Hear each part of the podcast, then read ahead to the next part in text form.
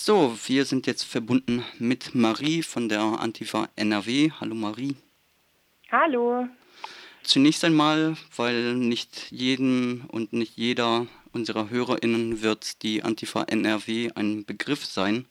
Möchtest du euch und eure politische Arbeit mal vorstellen?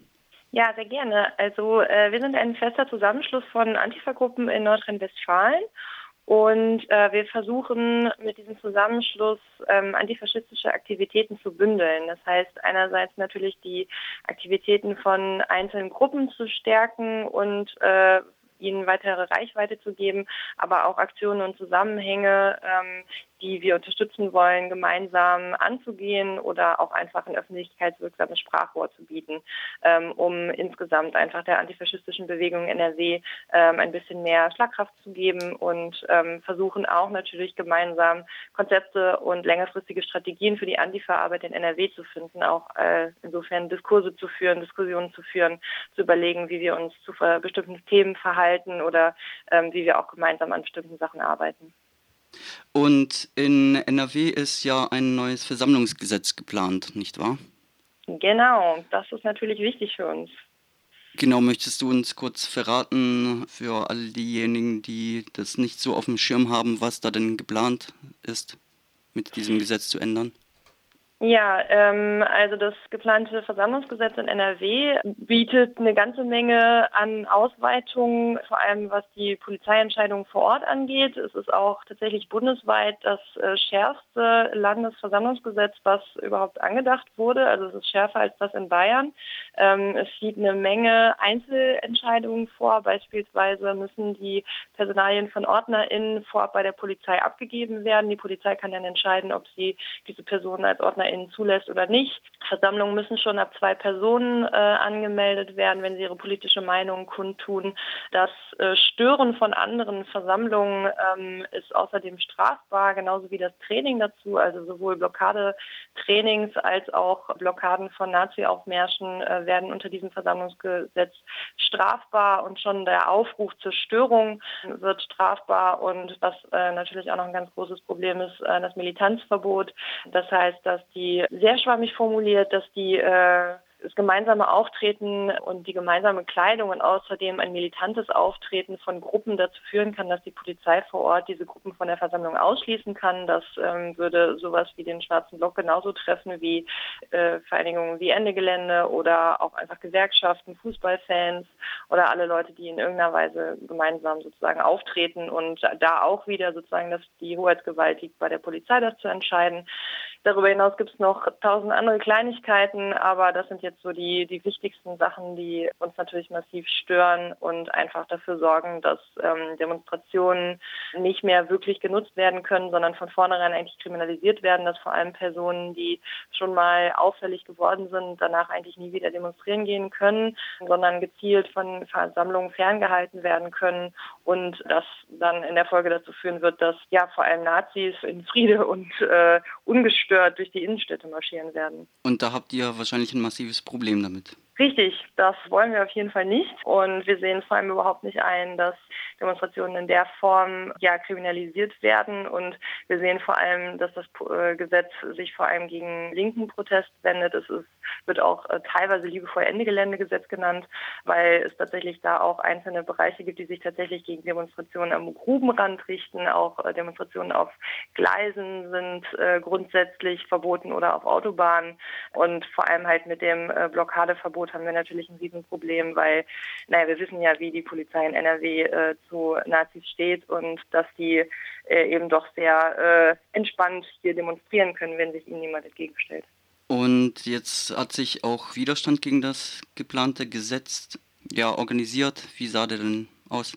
Also es gibt ein äh, Bündnis, ein ziemlich breites Bündnis, das auch extrem spektrumübergreifend ist. Also da arbeiten wirklich sehr, sehr viele Gruppen mit. Also es sind 75 aktive Gruppen und ähm, 160 UnterstützerInnen, ähm, die dieses Bündnis sozusagen, ja, in diesem Bündnis zusammenarbeiten. Die haben sich Anfang des Jahres zusammengetan und es gab jetzt verschiedene kleinere Aktionen, auch die zentrale Aktionstage. Und jetzt am 26.06. hat eine Großdemonstration in Düsseldorf stattgefunden. Da waren 6000 Teilnehmende, auch wieder sehr bunt gemischt, also von Fußballfans, die irgendwelche Choreografien eingeübt haben, bis hin zu einem Klimablock, ein Anti-Carb-Block, äh, ein Nika, IL-Block, äh, ein Antifa-Block und alles mögliche andere.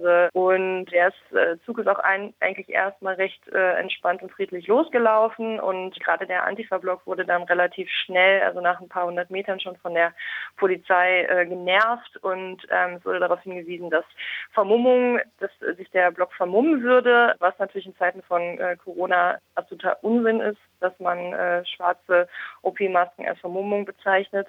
Und der Block hat dann erstmal Geleitschutz bekommen, äh, wurde dann immer wieder äh, von der Polizei drangsaliert. Die Demo hat sich insgesamt extrem solidarisch mit diesem Block gezeigt, hat äh, versucht, der Polizei klarzumachen, dass sie diesen Block halt in Ruhe lassen soll.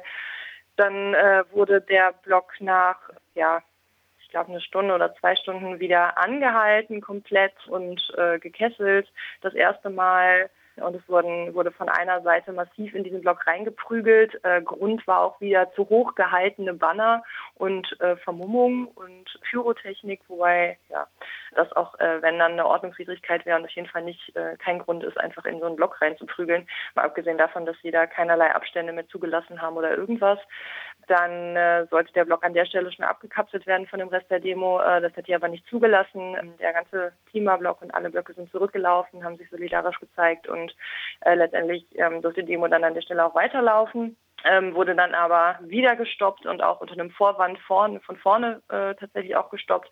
Und dann wurde dieser komplette Block eingekesselt und das dann tatsächlich auch über sechs Stunden. Da waren dann insgesamt von Anfang an äh, eigentlich 350 Leute drin und die wurden dann über mehrere Stunden wirklich ohne Wasser, ohne Toiletten einfach gekesselt. Auch weiterhin gleiche Gründe wie von vorne, also äh, totaler, totaler Unsinn.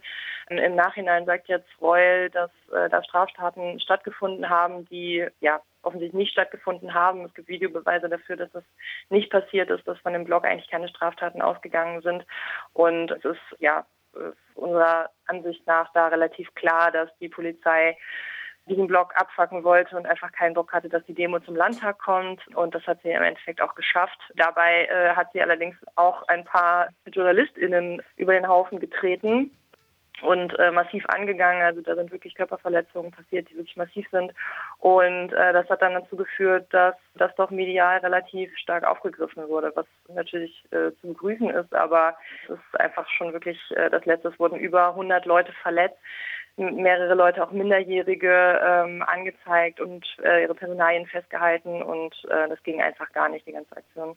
Reul reagierte ja auch mit einer Pressemitteilung, in der er zwar den Einsatz gegenüber PressevertreterInnen bereuen würde, allerdings ihm keine verletzten DemonstrantInnen bekannt seien. Wundert euch das? Nö, eigentlich nicht. Also ähm, es wurde auch relativ deutlich, dass ihn das äh, ziemlich ärgert, dass seine Polizei da das mit den äh, JournalistInnen übersehen hat, äh, weil ansonsten hätte sich wahrscheinlich auch wieder niemand dafür interessiert, dass da äh, DemonstrantInnen wirklich massiv angegangen wurden und dass, äh, dass die Verletzten auch so extrem runtergespielt wurden. Also das äh, wundert uns jetzt auch eigentlich gar nicht. Ähm, die Polizei vor Ort war auch wirklich ja sehr auf Krawall gewürstet. Also von Anfang an gab es äh, Wasserwerfer, die aufgefahren wurden vom Landtag und und eine Pferdestaffel und alles Mögliche und das halt bei so einem breiten Bündnis, wo eigentlich klar war, dass nicht wirklich was passiert. Also da waren auch irgendwie, wie gesagt, da waren Minderjährige, da waren Kinder, da waren alte Leute.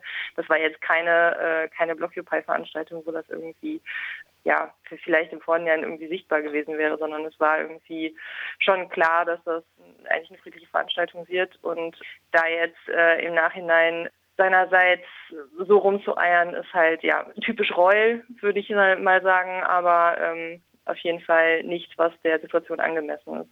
Was gab es denn noch so für Reaktionen auf diese massive Polizeigewalt?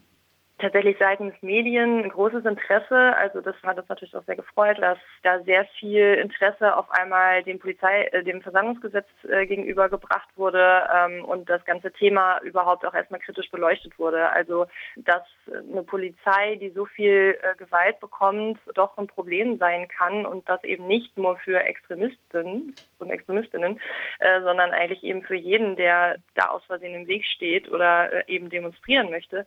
Das wurde, glaube ich, den JournalistInnen dann durch den Tag doch sehr deutlich und äh, es gab wirklich sehr viel ja, Interesse, sehr viel kritische Berichterstattung, sehr viel Nachfragen. Ähm, vom Bündnis wurde auch noch eine Pressekonferenz gemacht am Montag direkt danach und außerdem äh, von SPD und Grüne eine aktuelle Stunde im Landtag eingereicht für den Donnerstag danach.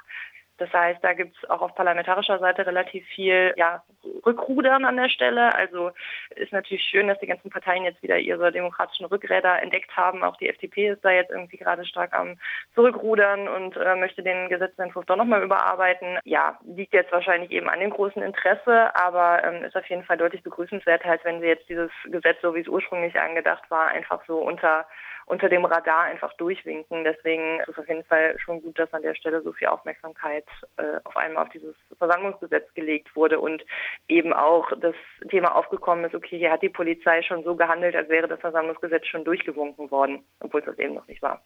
Es gab ja auch Stimmen, die einen Rücktritt von Reul gefordert haben. Würdet ihr das auch nochmal unterstreichen?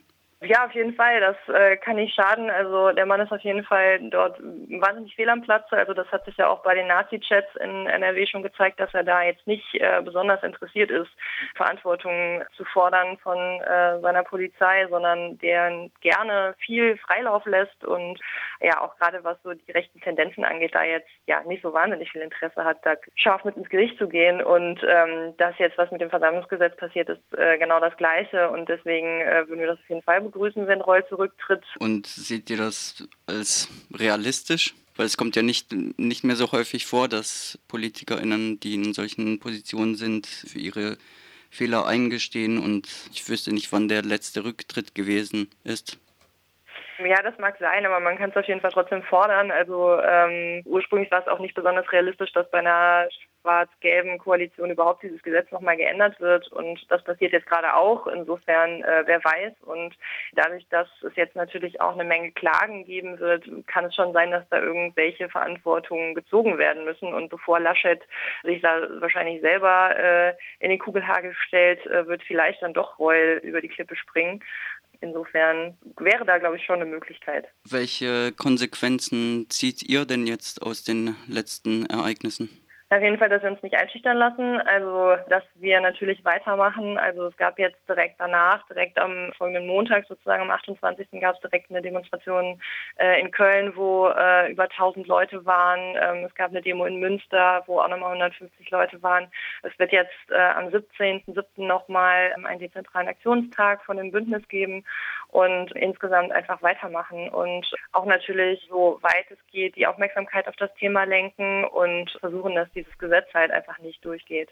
Und äh, auch ansonsten sehen wir uns natürlich auf der Straße. Und was würdest du jetzt den Menschen sagen, die jetzt davon ausgehen, ah ja, NRW, ähm, ich wohne hier jetzt in Baden-Württemberg oder Berlin oder wo auch immer, was geht mich das an?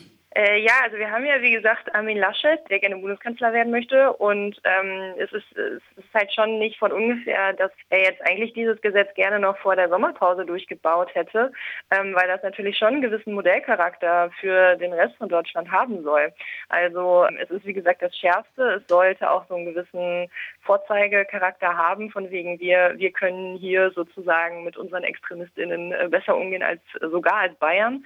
Und deswegen äh, ist schon zu erwarten, dass das durchaus Konsequenzen auch für die anderen Länder haben wird. Und vor allem, wenn so ein äh, Versammlungsgesetz hier in NRW durchgeht, dann kann es auch in den anderen Ländern durchgehen. Und also die Tendenzen insgesamt, die Versammlungsfreiheit einzuschränken, sind im, in den letzten anderthalb Jahren ja schon sehr deutlich geworden. Also das jetzt gerade während der Pandemie auch durchzuhauen, kommt ja auch nicht von ungefähr. Und die Tendenzen sind einfach da, dass die ich sag mal, die Macht der Straße in Anführungszeichen äh, einfach nicht mehr gerne gesehen wird im äh, politischen Diskurs und grundsätzlich gebrochen werden soll. Das sehen wir an den anderen Polizeigesetzen, die es auch schon gibt. Und diese Tendenzen sind natürlich auch in den anderen Bundesländern vorhanden.